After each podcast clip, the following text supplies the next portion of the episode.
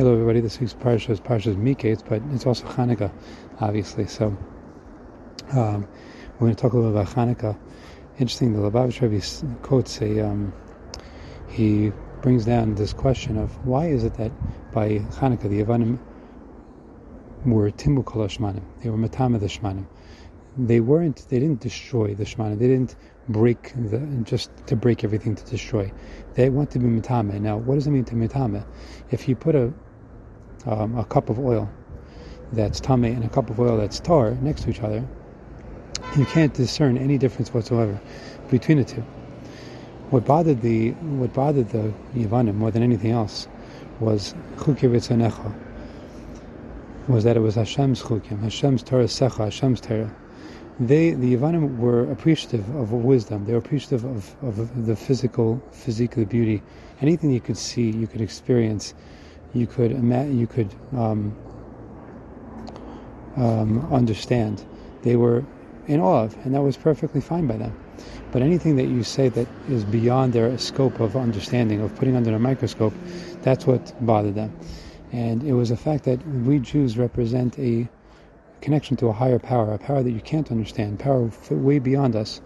That's what they were upset with, and that's why they went ahead, touch, touching the oil, just because they're tummy. They touched the oil, just to matama them, matama them to to destroy that connection that we have with the Kodesh Baruch Hu. Um, I was told that who told me this? Oh yeah, Rabbi Why? I heard a shir by him saying that that if you understand that in the first bias Rishon there was a big, big trapping for Avodah Zarah, a big uh, yitzhar for Avodah Zarah. By Sheni, there's no yitzhar for Avodah Zarah anymore. The reason is because the Chazal mavata the yitzhar for Avodah Zarah. In the first base of Midrash, you looked around and you saw you saw godliness everywhere. You could basically understand that in every tree and every rock and every stone was godliness. That's why people had this yitzhar to bow down and and idolize um, stones and trees and whatever whatever is the sun, the moon, because they saw the godliness in everything. So they got trapped because it was an easy way to have a connection to spirituality.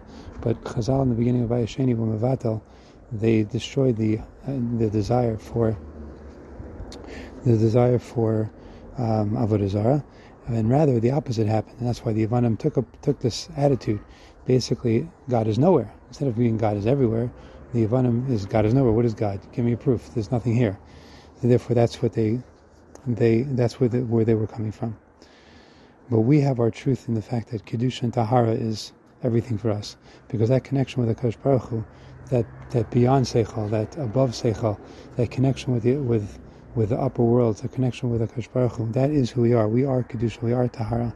And that's a purity of, of Hanukkah, is that we were, we're taking this and Dafka putting it outside of our door where people could see, in the windows where people could see. And we bring, by doing that, we bring the Kedusha and Tahara back to the world that the Yavanim wanted to destroy. And it's important to remember when we light those candles, we're bringing upon ourselves a special purity, the untouchable purity, the untouchable Kedusha and Tahara that we intrinsically have by who we are. Like the Baal HaTanya says, he brings all the time, that our neshama mamish, that we're actually parts of Kosh Baruch inside of us, and that's what the Greeks want to destroy, and that's exactly what we have to reintroduce to ourselves and feel. The more we can feel that we are part of Kosh Baruch the more we can feel that that's that's what gives meaning to our lives.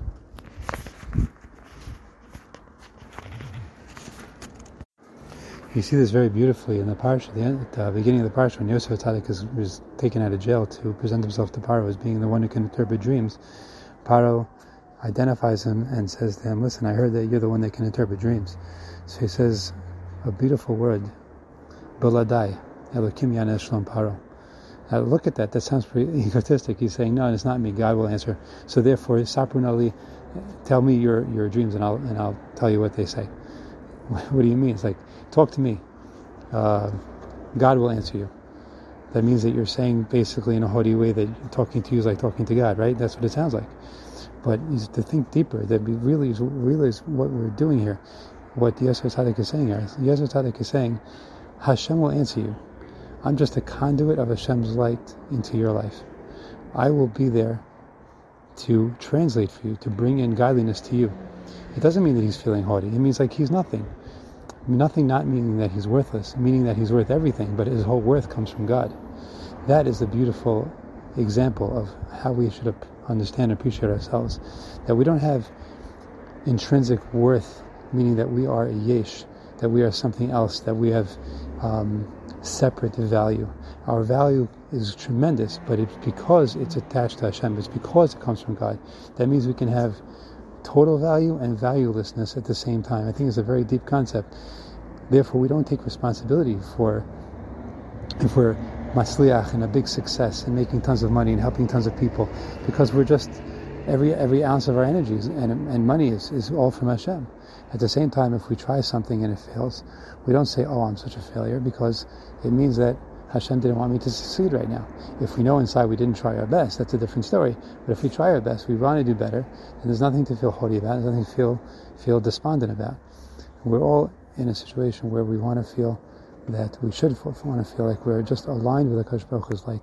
We just want to allow ourselves to be a conduit of Akash Baruch Hu's holiness and beauty into this world. And that's what lighting candles, the shemen, the beautiful pure oil is all about, is touching that infiniteness, touching that purity of oil. And that's what reminds us that we're chelik alakam mal mamash. That that's where our purity comes from, from dafka from Akash Baruch Hu. And we light the candles lamata me'asara, um, lower than 10 fachim, to bring God's light down down to the to the lowest depths of the world during this special time. Hopefully, this will be something to think about to help us feel more close to the Kosh Baruch Hu during this special time of year of Hanukkah. Thank you and good Shabbos.